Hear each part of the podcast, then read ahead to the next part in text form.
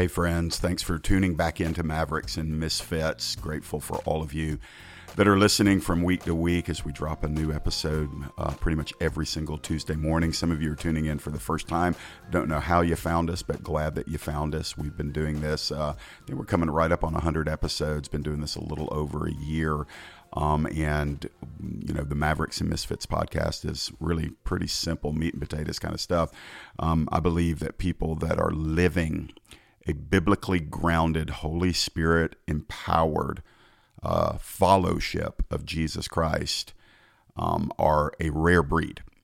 And what I mean by that is not that there aren't Holy Spirit guided people or there there aren't biblically grounded people, but the combination uh, in one Christian of being um, one who recognizes the authority of Scripture and the necessity of the Holy Spirit. That's rare. Uh, we've grown up in generations that churches have forced us to choose between the gifts of the Holy Spirit and the authority of the Word.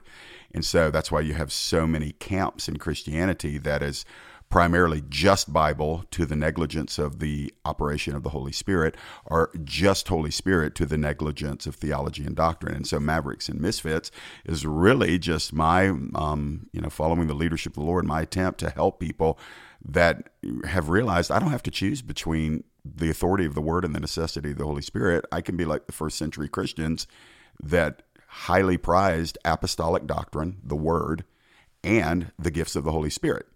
And so that is really going to make you a maverick in the modern day church. It's going to make you a misfit in the modern day church because you won't fit into most churches. Most examples of Christianity are going to magnify, excuse me, are going to magnify um, one of those two facets above the other, either the word above the spirit or the spirit above the word.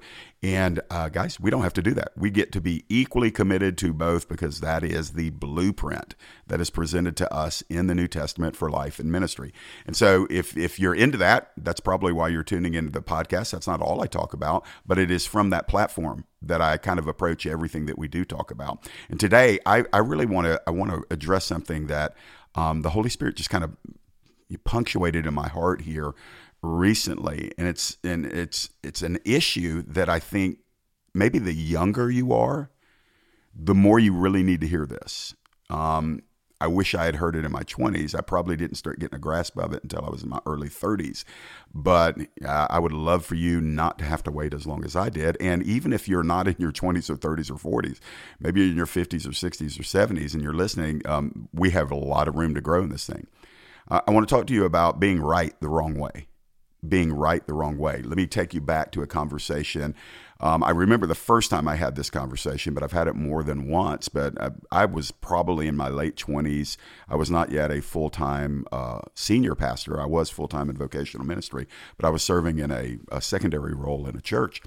And I had, you know, human leadership over several different facets of that church. So I was the go to guy in several different areas of ministry.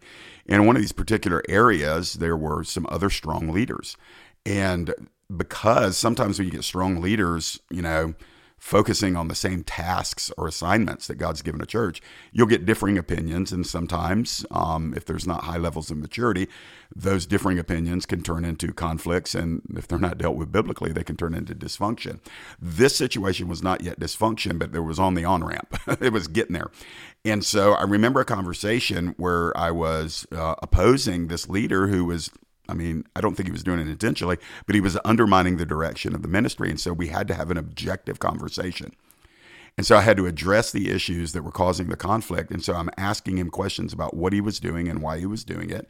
And then I was saying, do you think that's that's compatible with the direction that I've established as the God appointed human leader of this? And eventually, you know, he realized that he was operating in probably a spirit of rebellion, but he recognized that it wasn't going to be sustainable the way things were going. And then he looked at me at one point when he ran out of arguments. And, and by the way, this guy is a friend. We were just in opposition at that time. And this guy said to me, he goes, um, Jeff, you always seem to think you're right. And I clarified for him with this statement. I said, I'm not always right. But yes, most of the time I think I'm right. And he said, See, and I said, Well, let me just ask you a question. Do you think you're wrong most of the time? And he said, um, Well, well, no. I said, So you think you're right most of the time too? He said, Well, yeah. And I said, Good, because that's what we should think if we're following the Lord. You should think and believe that most of the time, if you're following Jesus, you're getting things rightly. You should believe that. That's not arrogance. That's not unteachableness. That means that you are confident that you are in the will of God and following God Himself. And in those occasions where you usually think you're right, you have to remain open to the fact that sometimes you're not right. And that's all I was saying to the guy. But most of the time, when people hear, well, you think you're right, um, they they see that as an accusation that they have to say, no, I don't, I don't, I don't, I don't regularly, I don't assume that I'm right.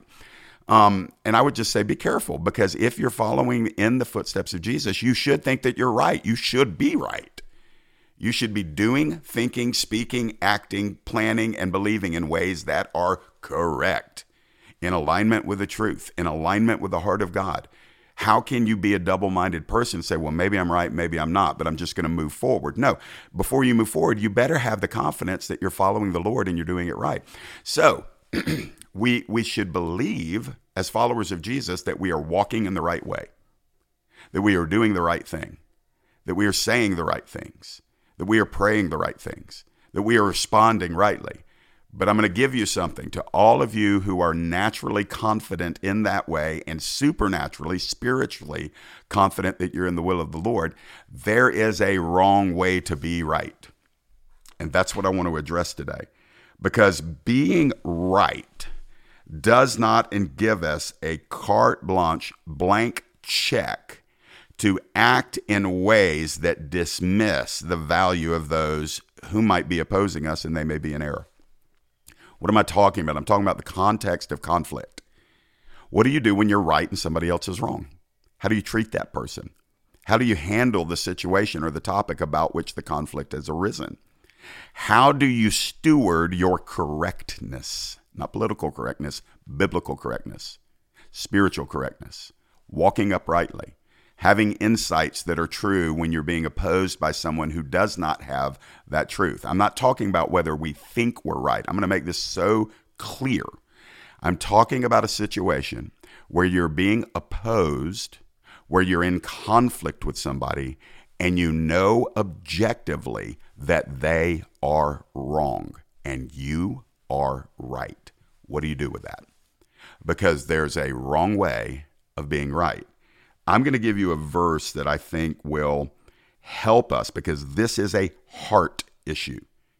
How you steward your correctness, your being right, your rightness, your having the facts on your side, how you steward that is probably equally as important as you having gained the proper set of facts, gained the proper position, gained the right um, side of this conflict.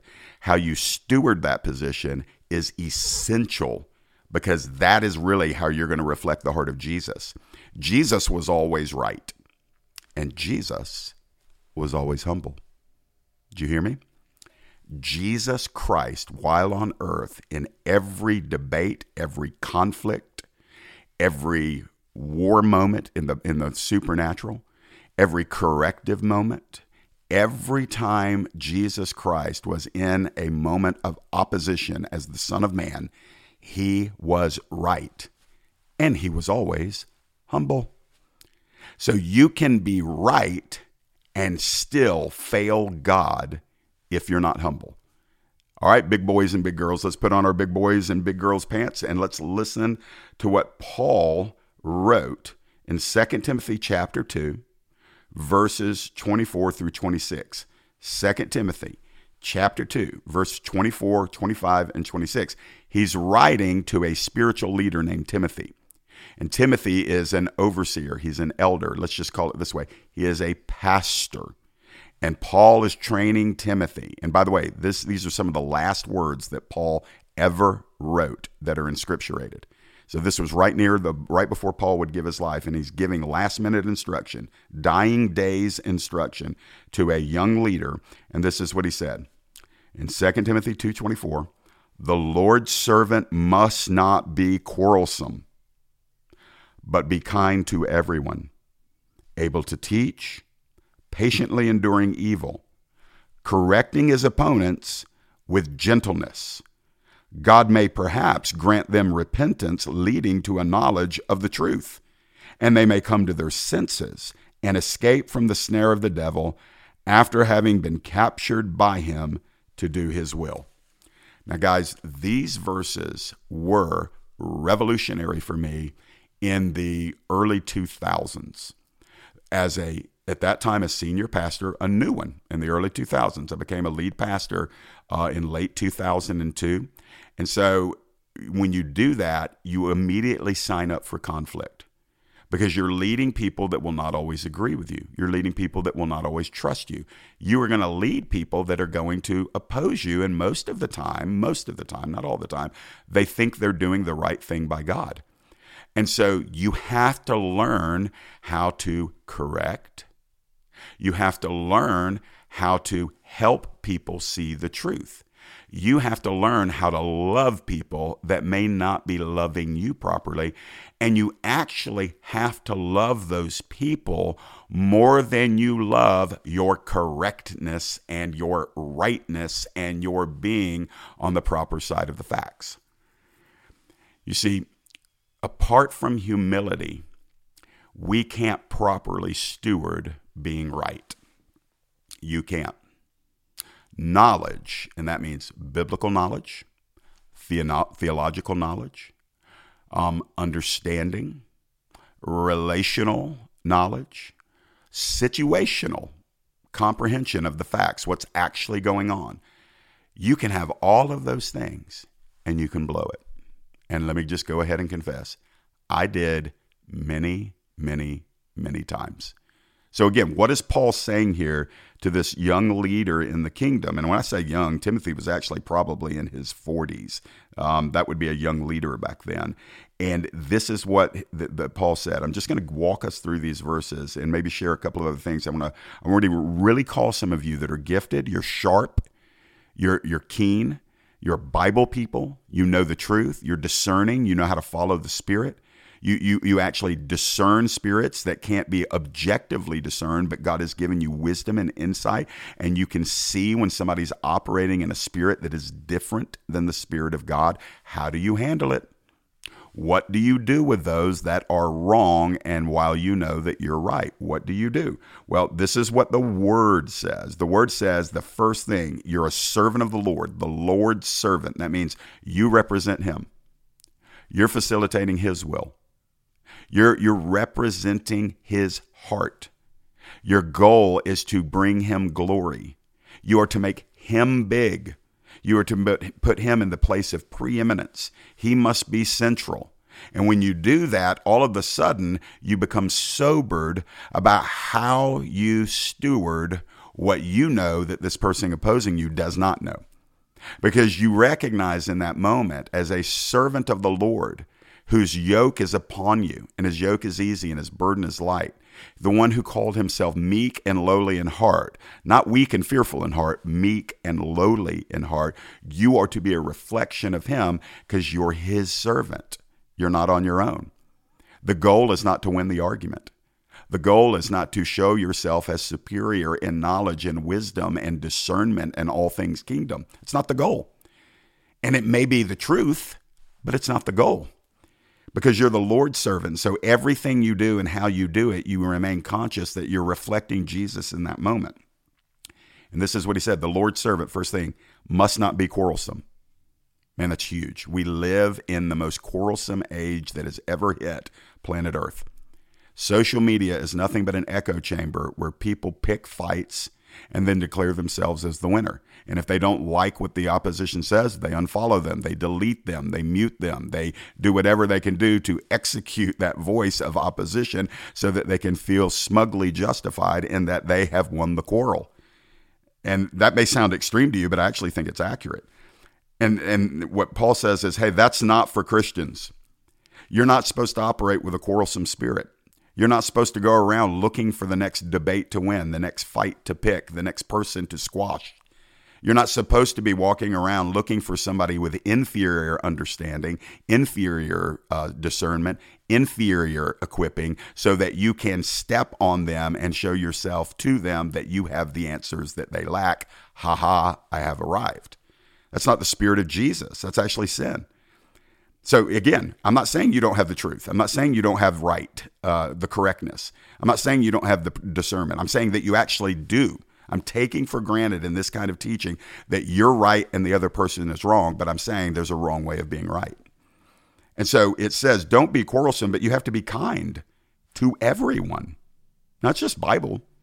You know, you, you, you have to ask yourself, do I believe and obey that? You have to be kind to everyone. Kind means you consider them, kind means you listen to them. Kind means you find the ways that you can value them, even as you cannot value what they're wrong about. You're, you're showing the kindness, the heart. You're looking at somebody who is the imago Dei, the image of God. God loves them. God sees their imperfection. God sees where they are wrong. God sees that they are perhaps spiritually blind maybe even opposing him. But his goal is not to show them unkindness because they are wrong. He says to the servant of the Lord, don't quarrel with that person. That's a, a spirit, that's an atmosphere that people carry, a quarrelsome spirit, a quarrelsome atmosphere. He says, instead of that, be kind to everybody. And then it says able to teach. That means you have to be objectively able to explain to them why, in this opposition and conflict, why they are wrong and why are you are right. That's what you do. You literally you you stoop in grace and you say, "Oh, I'm going to give them the benefit of the doubt that the reason why they're opposing me on this is they just don't know the truth. So I'm going to teach them not what you think, not what you feel, but why objectively they are wrong. And that's one of the things that I think we need to really get a grasp on. Most of the fights that are happening and the quarrels and the divisions, um, I'm thinking primarily in the body of Christ, but even with Christians and non Christians, most of it is not objective. Most of it is heat. A lot of heat, not a lot of light. Uh, a lot of a lot of passion, not a lot of precision. A, a lot of people just bless God. I'm going to fight for my territory, and I don't care who I have to crush.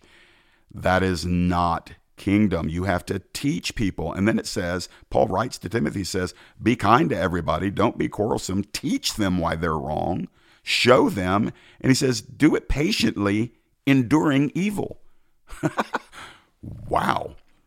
Patiently put up with them because as you correct them, as you teach them, as you objectively communicate to them why they are wrong, it can get nasty.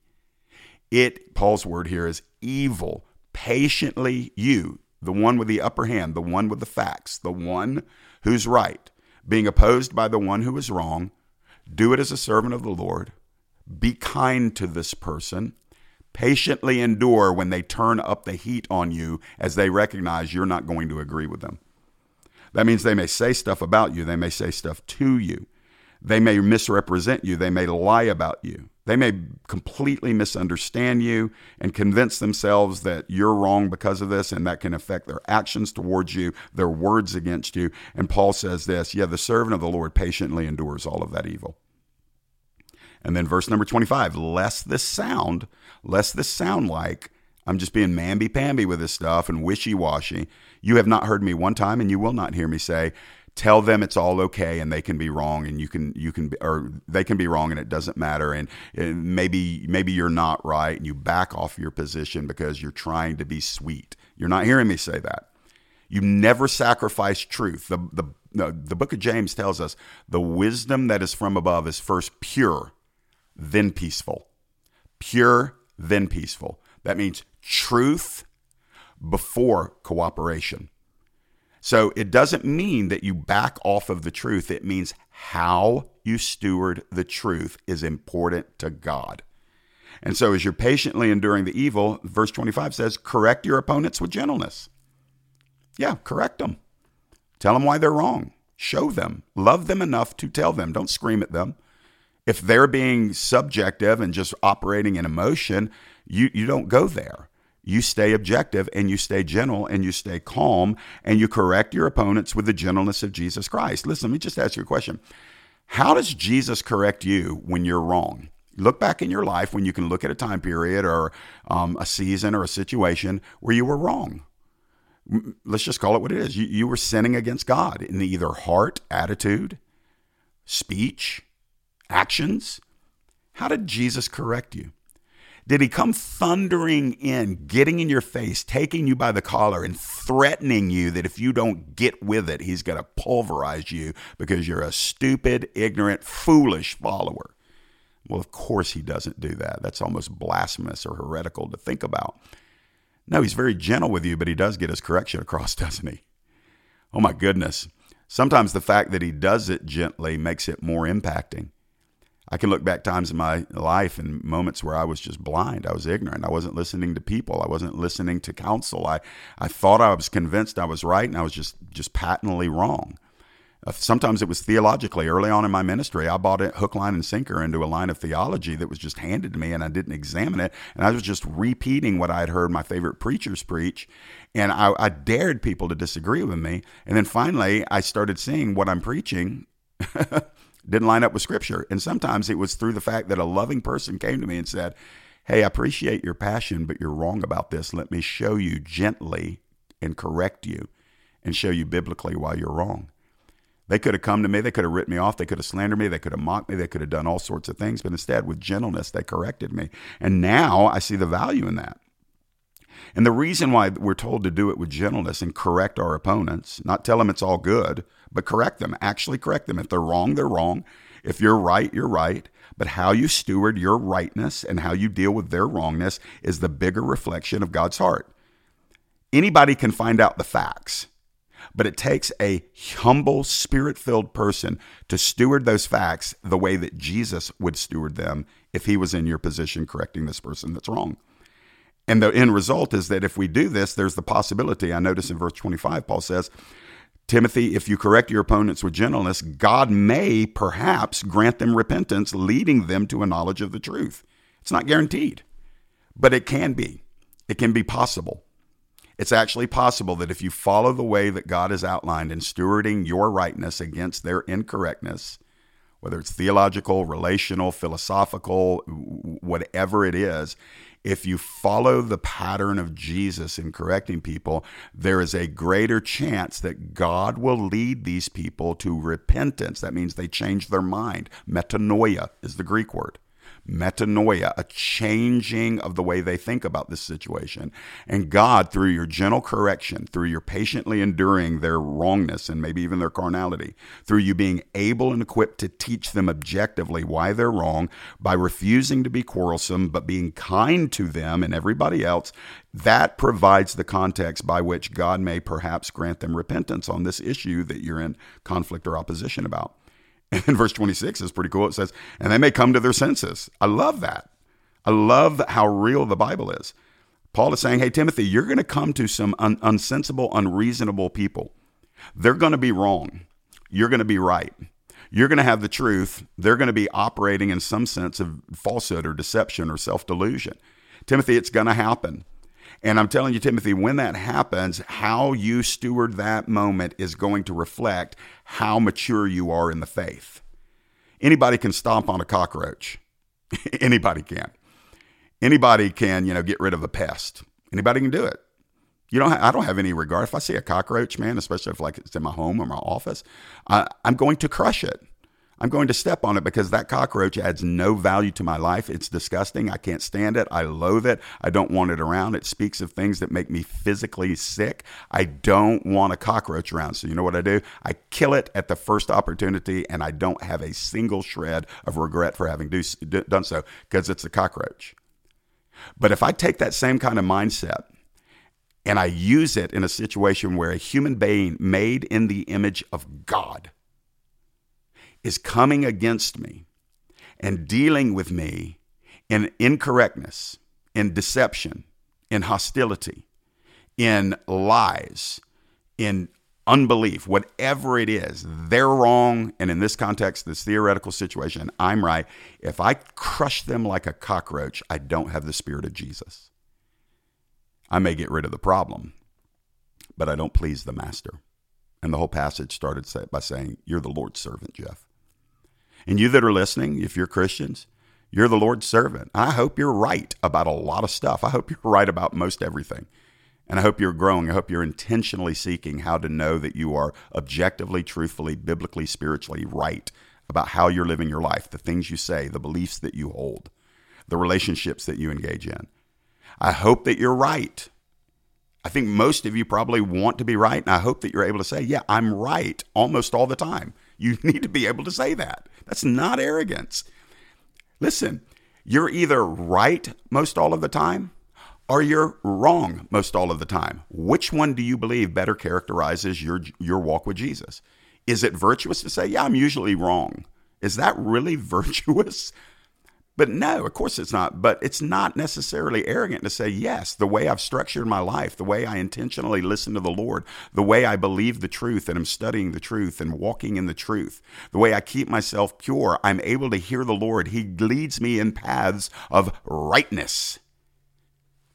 So you ought to be able to say, I'm right most of the time. But if you don't say it with humility, it's the wrong way of being right. And it, Paul says, man, some of these people are going to come to their senses and escape from the snare of the devil. Never forget that. Most spiritual opposition is not wrestling against flesh and blood. These people are uh, operating against the truth because they're blind to it. Christians, when they see the truth, respond to it. So, if we're talking about in the context of Christianity, you want to help them see God's truth because that Christian will actually want to know what's true if they're walking in the Spirit. When you're de- dealing with non believers, non Christians, well, they can't know the truth because they're literally, scriptures say, that they're blinded by Satan. They're blinded by Satan to the gospel truth. And so you have to, with patience, enduring evil, mockery, laughter, talking about you, misrepresenting you, you know, rebuking you, misrep- misrepresenting, mis- mistreating you. You have to bear patiently with that. It's evil, it's wrong, but the scriptures say the servant of the Lord bears with that patiently because the servant of the Lord is seeking to humbly, with kindness, not win the quarrel, but to win the heart of the person who's wrong. So these are intense thoughts, but I think they're helpful. The, the key to this is eh, listen, pursue humility. Pursue humility. Do you remember what Proverbs 18:12 says? Before a downfall, the heart is haughty but humility precedes honor. Proverbs 18:12 says, "Humility precedes honor." Where does the honor come from? The honor comes from the Lord. When the Lord wants to honor you and make even your enemies to be at peace with you, the only doorway that you can walk through that that that that room of honor, him honoring you, the only way you enter into that place where he honors you is you walk through the doorway of humility. And listen, you can win the argument you can prove your point. You can crush your opposition. You can come away beating your chest in a smug spiritual pride, saying, ha ha, I put them in their place. I corrected their error.